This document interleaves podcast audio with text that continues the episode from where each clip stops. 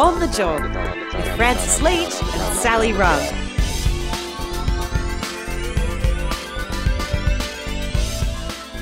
It's On the Job, the podcast all about making your working life better. Francis Leach here with you. Hey, Sally, not with us again this week. She'll be rejoining the On the Job caravan in the next couple of weeks. Really looking forward to catching up with her again. An important episode today that takes us overseas to the war in Ukraine. For the last seven weeks, we've been watching, reading, and hearing about the horrors unfolding as Russia's invasion of Ukraine takes place. And it's been brave journalists who've been bringing us that news. They take incredible risks to tell the truth of what's going on, and they play an important role as well in the information war, the propaganda war that unfolds when a conflict like this starts. Tom Mutch is one such journalist. He's a Kiwi freelancer who was in Ukraine and had been in Ukraine prior to the war and has covered the war since it began.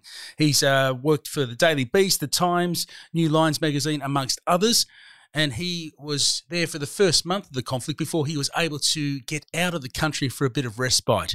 I caught up with Tom whilst he was resting and recuperating uh, before he was heading back to Ukraine to continue his work. I spoke to him about the difficulty, the challenges, and the importance for journalists to cover war zones and how they go about doing it in a way that makes sure that they get to the heart of the story, but also just how dangerous it is to be a war correspondent in the 21st century. Here's my conversation with journalist Tom Mutch.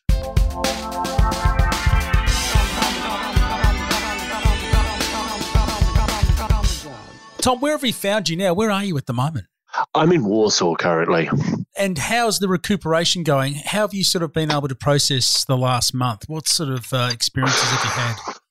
Oh, I mean, I was really looking forward to getting out of here, like, you know, doing a bit of traveling, seeing some of my friends, you know, going out, going out drinking. I have just been sleeping basically for the last four days rather than doing anything else. So it's been pretty tough. Give people a sense of where you were in Ukraine, and, and uh, were you there working as a journalist before the war started? Were you sort of covering the build up to the conflict? I was, yes. So I was in Ukraine for about two months in total. So I got there about mid to late January. I had a few assignments to cover the build up, and then it ended up with me being in Kiev when the war started. We woke up at like 5.30 in the morning to the sounds of like rockets all around Kiev. Now, just to give you a little bit of an idea of where I was throughout the month, we decided, me and my colleagues who were there, because everybody we know, including from all of the big papers, were being pulled out, not just pulled out of Kiev, but pulled out of country, and we were debating what we were going to do. So, in the end, we decided to kind of go for a halfway. We evacuated from Kiev, but we went to Western Ukraine, so we spent a little bit of time in Khmelnytsky and Lviv just to see, you know, how the war was going to go. It looked like the war was going pretty well, so we decided to stay in Ukraine, and we ended up basically traveling all throughout the country. We went back to Kiev, we went to Odessa, Mykolaiv, you know, down south, the big uh, Black Sea port cities that uh, are very strategically important.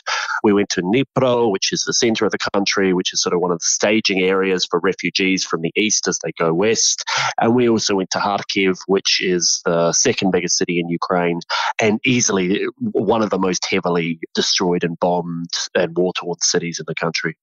So you saw a lot of it. We'll talk about what you did actually experience and seeing your thoughts and feelings about that. But as a journalist working in that environment, and as you said, obviously uh, people who are employed by big companies, their first responsibility is to the safety and security of their workers uh, and, t- and pulling them out. But as a journalist, you want to stay. That's where the story is. How difficult a decision was that to make for you?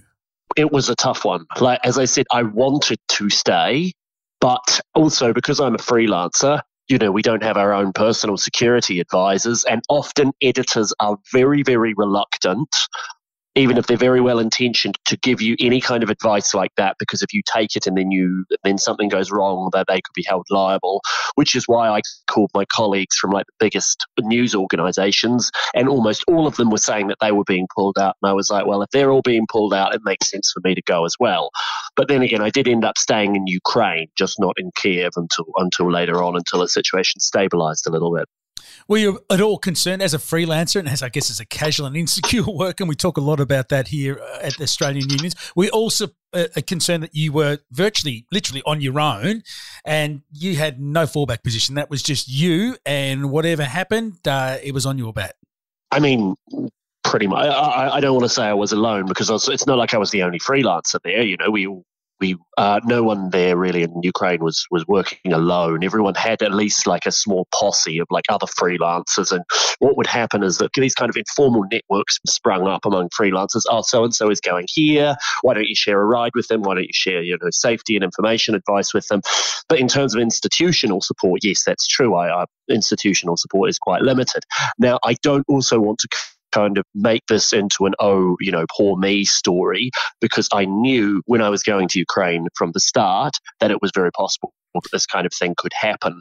So I don't want to say that somehow I was misled or tricked into doing work that I wasn't prepared to do because I was going in knowing that I was unlikely to have any institutional support if things really, really hit the fan. Was this your first experience of working in a uh, full blown war zone? Uh, no, it wasn't. No. So my first experience was in Nagorno Karabakh in October 2020. And actually, there I did have an institutional experience that I was very, very, very concerned by and very shocked by. Uh, and that was, to be honest, as equally a full blown war as you know the war between Armenia and Azerbaijan, as Ukraine was. It just happened on a much smaller scale over a smaller period of territory and with smaller countries involved. But that was still a very, very deadly and destructive war, and I saw a lot of you know very intense fighting there. I also covered Afghanistan last year, but I was never in any of the like any of the very hot conflict areas when the conflict was taking place. So you talked about disturbing or upsetting institutional experience in the Nagorno Karabakh. What what happened? Okay, I'm not going to name names, but basically, someone, uh, an institution, sent me to cover the conflict with, you know, everything that that entails. And then when I got to the conflict, decided that I was on the wrong side of the conflict and that they actually wanted me to cover from the Azerbaijani side and not the Armenian side.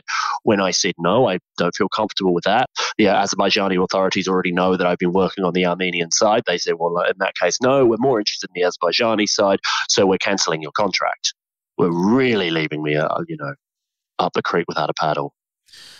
That's terrible that that situation happened to you. It hasn't deterred you from going on and doing this important work. And I guess you make a philosophical commitment to do this work because it's important to bear witness to what's occurring there. Is that what drives you through those frightening and difficult days in country when there's so much going on? Uh, there's so many traumatic events happening moment to moment? A little bit, yeah. Look, everyone has different motivations for this sort of stuff, and, and look, motivations, honestly, they run the gamut. And I like, I try and be as honest with about motivation as, as we can here, because look, bearing witness is one of the most important things, and this is, I think, one of the things that does keep you going in this job is the knowledge that your actions and your words have meaning right? That they are valuable, they are looked on very highly. Then again, there are also people, and I think every single person who does this kind of job has a little bit of this in them. But you know, I have also known people who rather than t- wanting to tell a story of the war zone, want to tell, you know, the adventures of uh, me, myself, and I in yeah. the war zone, and like which I, I, try and avoid as much as I possibly can. But I think is there in everybody who covers conflicts. I know a lot of foreign correspondents and have done over a long period of time too. And I know those that are attracted to returning time after time to either conflict zones or or crisis zones because it kind of becomes addictive. Do you have to guard against that as somebody who does this for a living? That's very, very true. And this is something that I've noted a lot. I, I'm experiencing it somewhat really at this moment is that having come back, you know, as I said, this is my third conflict zone. I'm not like some old hand foreign correspondent who's done this for 20 years, but I'm getting a sense of that I know what I'm doing now. And one thing I've very, very noticed is that usually about the first week you come back from a conflict zone, especially one of this intensity, everything around you feels very flat. Like feels very, very kind of numb. I, I, the, there's a, the scene we all talk about is the scene at the end of the film, The Hurt Locker, where he gets back from his deployment and he's just kind of wandering around. He's just kind of standing in the supermarket, not knowing what's going on. Because a lot of what you see, it, kind of when you're back in the quote unquote real world, just feels so sort of, I guess, meaningless in comparison to what you see in, in war zones. And everything in war zones is so adrenaline inducing and so like emotionally intense that the kind of the real world doesn't do it for you in the same way anymore. Tom, when you're in country and there's a conflict going on, how do you get your parameters around what to report and how to report it. There are so many pressures on you, and there's an information war going on as well. So you are trying to do your job, and you will have your own journalistic code of ethics and your own moral compass. But there are so many pressures on you as you report and what you report. What is your process day to day to doing your job? Okay, so one of the things I quite like to do in cases like this is I try and look for what's the story that's sort of not being told here. And one of the reasons I left Kiev and I didn't want to come back to Kiev is I saw this big sort of what was happening is that quite a lot of journalists would just be like in, staying around in central Kiev, not really doing very much. Then one big thing would happen. It would be there would be a battle on the outskirts, or there'd be a missile strike somewhere, and every single journalist, when that happened, would just jump in a car, drive straight there, and they'd be there'd be like twenty people doing the same story of the same missile strike from a slightly different camera angle. And so instead, what I had been trying to do was I had been trying to find stories that were you. I, I quite like doing stories, for instance, about how especially civilians are continuing their normal lives or trying to continue their normal lives, you know, in while they are in a conflict zone. And, you know, whether it's just people reopening their shops or people, you know, that are keeping like the train lines running or people who are now like, you know, have left their old jobs and are now volunteering to help the war effort. I quite like those stories. I quite like doing stories of people who had never kind of intended to be in the conflict but ended up just getting caught up in it anyway and sort of how, how they've adapted and how they've changed, you know, who it's kind of broken and who it's like made stronger I hope that kind of makes sense. Yeah, it's the it's the human face, the human experience of the conflict uh, through the eyes of an individual that give the, the wider picture of what's really going on, which is the powerful stuff. Oh, how how are you then not affected by that, or how does that? How do you keep a sort of critical distance from those very visceral stories that you're hearing, and the and the bravery and the the, the resilience and the defiance of the Ukrainian people is very alluring, and it's incredibly powerful, and it'll be the story of our generation in many ways. But you have to try and keep a critical distance, don't you, so that you can tell the story as a journalist. Is that difficult? It is a little bit difficult because one of the okay one of the things is is that we really only have access to the Ukrainian side, right? And we have access within certain parameters. And so I'll, I'll give you like one example.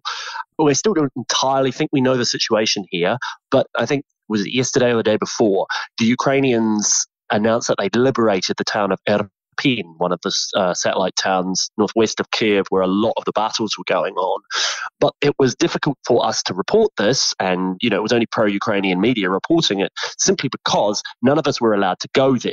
Now that also does make some sense. You know, three journalists had been killed in Irpin over the you know previous couple of weeks. So it's not like the Ukrainian authorities were just making this rule completely randomly and arbitrarily. They had very very legitimate safety concerns. But it's a little bit like, well, okay, what do you what do you report there? And not just that, it's like, yeah, look, we know that what the Russians have done to journalists have been terrible, but we also know that there have been bad things done to journalists on the Ukrainian side. A number of journalists have been detained. Usually it's not by the military, but it's by the territorial forces, you know, the kind of like the civilians who are untrained and don't really know what we were doing.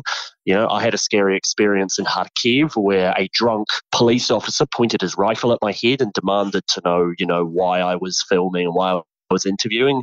And when I explained what a journalist was, he simply didn't understand the concept of journalism. He kept saying, but why would a journalist want to take photos and, and stuff like that? So, yeah, it's kind of realizing the constraints that one side is operating on, wanting to support the Ukrainian cause without coming at it uncritically and being able to give, you know, unobjective. And I'll give you another example, for instance, is that the Ukrainian press office used to keep coming to us in the first days of the war, being like, "Hi, we've got these captured prison, Russian prisoners of war. Would you like to interview them?"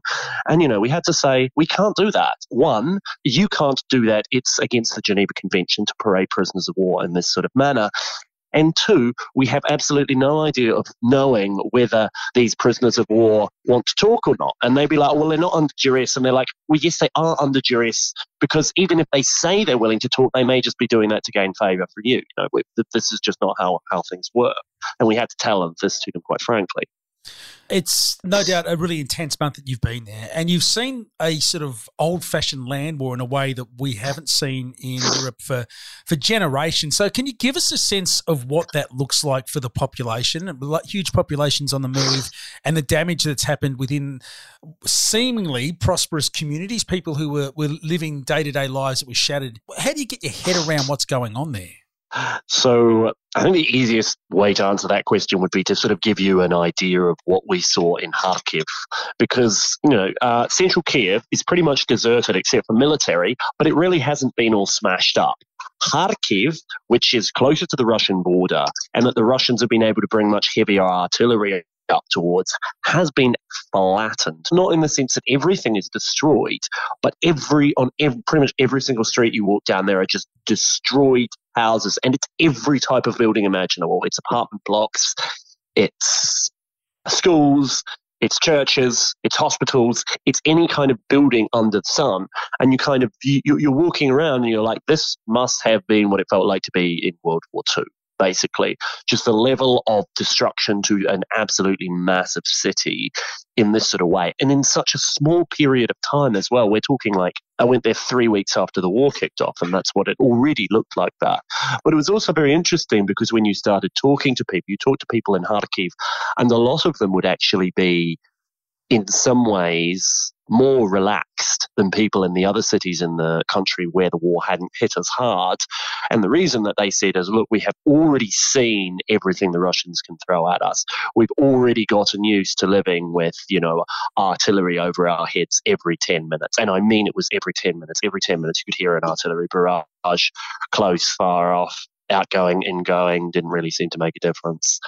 And uh, that, that's one of the stories I found quite interesting to tell was how it had changed people's attitudes towards daily life, changed people's perceptions to know kind of what they valued in life. And also, it was very, very noticeable in Kharkiv the anger that they had, because this was like a culturally Russian, largely ethnic Russian, Russian speaking city. The anger and bitterness that they had towards Russia. They felt effectively like it was their brothers and cousins, and in, you know, bombing them mm. to shreds. And in some cases, it literally was. So that fratricidal madness that will uh, last generations now because that bitterness will remain. It, it is just terrifying to think what life is like. But the weird thing from the outside is it seems that it, people are still doing their best to live normal lives while this chaos goes on around them. It's something surreal that I can't imagine. I've never been in a war zone like that where people opening up shops or trying to go to work and at the same time air raid sirens go off and they go down to the bunker. They then get the clearance, they go back and they get on with their daily lives. It must be damn weird. I mean, honestly, no one even goes really down to the bunker anymore. Everyone's just like, oh, another bloody air raid siren, da da da. And they just go and they just keep living their normal life. When the first air raid sirens went off, everyone would go down to the bunker and like everyone would be terrified. Now it's just like, whatever. Sorry, that's just annoying. Stop it. Like, you know, we don't really care anymore. It just kind of becomes part of the background noise of your life how do you guard against that yourself? I mean, you, are in a war zone, you're working, you're trying to do your job, you've got to stay safe, and to become inured or immune to the real danger, it must be sort of tempting because you just want to get on with your daily life. You have to stay alert, and I'm just wondering how you make sure you do that.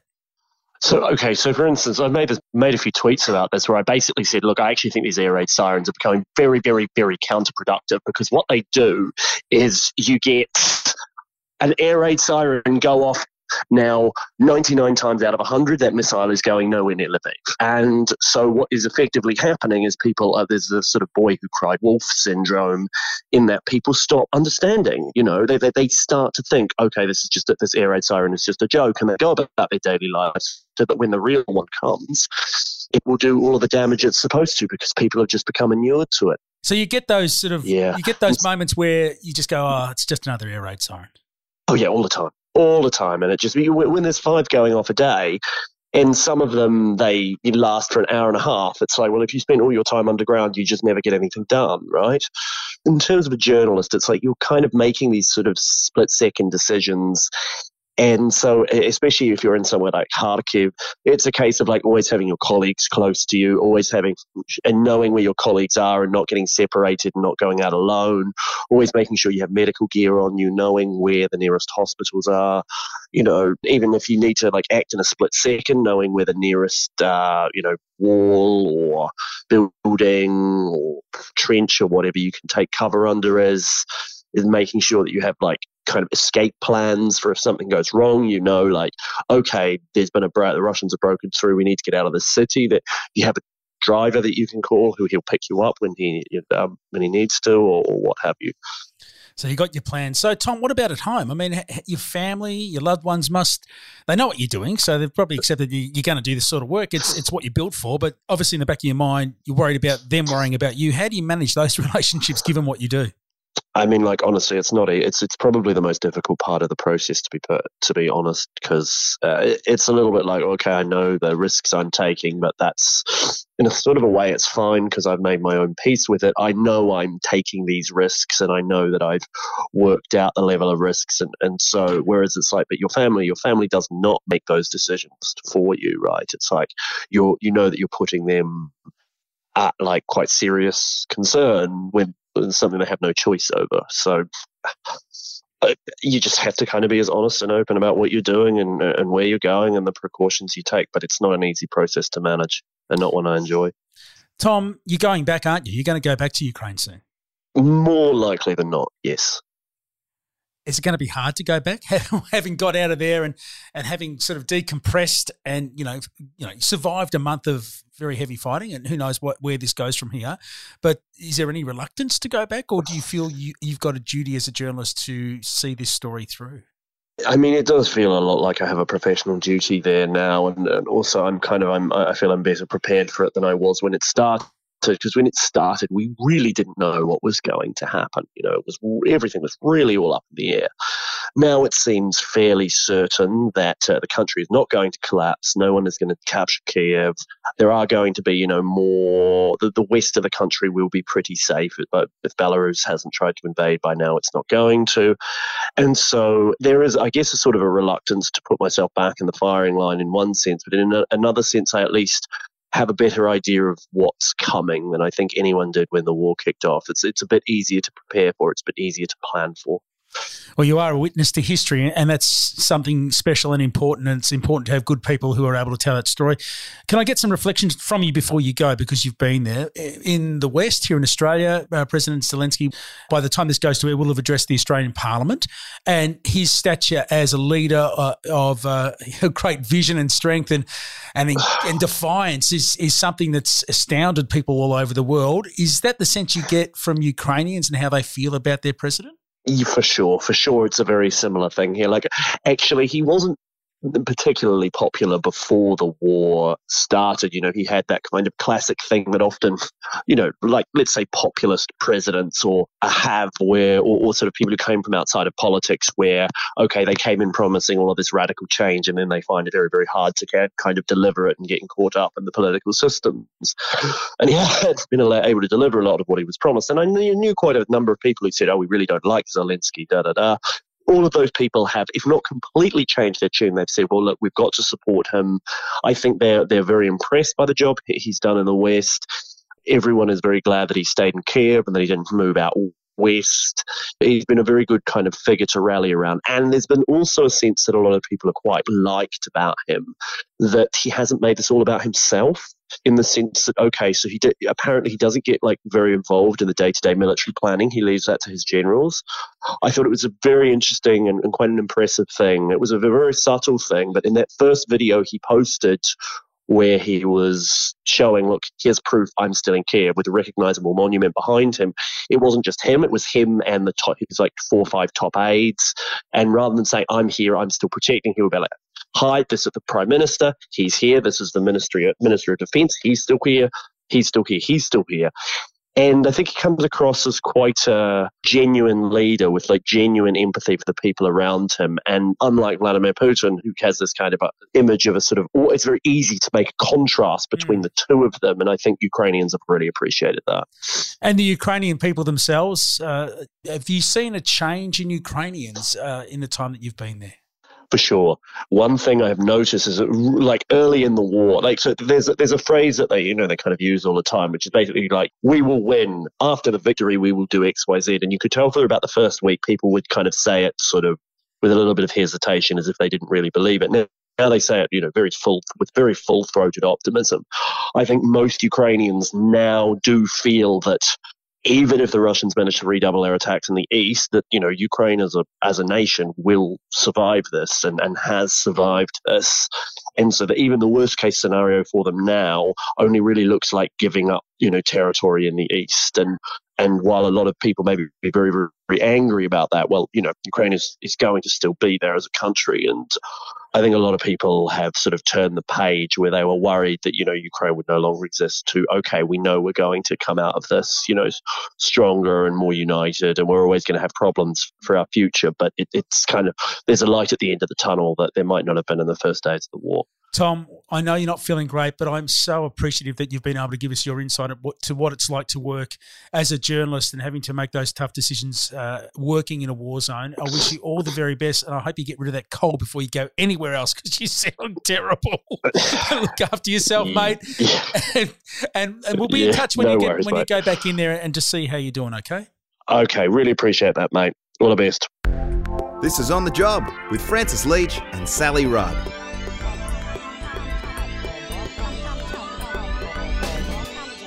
That's war correspondent Tom Mutch, who you can follow at Tom the Scribe with a capital T on Twitter. And he was speaking to me a week or so ago from Warsaw in Poland as he was resting and recuperating from his work in Ukraine during the war. That he's heading back there in the next little while. But thank him for finding some time to talk to us and tell us about the difficult work of covering a war as a journalist and just how dangerous even more dangerous it's become in the 21st century. That's it for this week's edition of the pod. Don't forget you can follow me at St. Frankly on Twitter. Uh, and uh, Sally will join us again in the next couple of weeks. We've got an election campaign on the way, and we'll be focusing in on that over the coming weeks as we get closer and closer to deciding who will be the next government in this country, which of course is going to have a massive, massive impact on the well-being and the fortunes of working people right around the country. Have a great week. We'll catch you on the next episode. Bye bye. We all know there are moments in your life when super plays its part, both while working and in retirement. So it makes sense to be with a long term, top performing industry super fund like Australian Super. It's Australian, it's super, and it's yours. Disclaimer past performance is not an indicator of future returns. Read the PDS and TMD at australiansuper.com.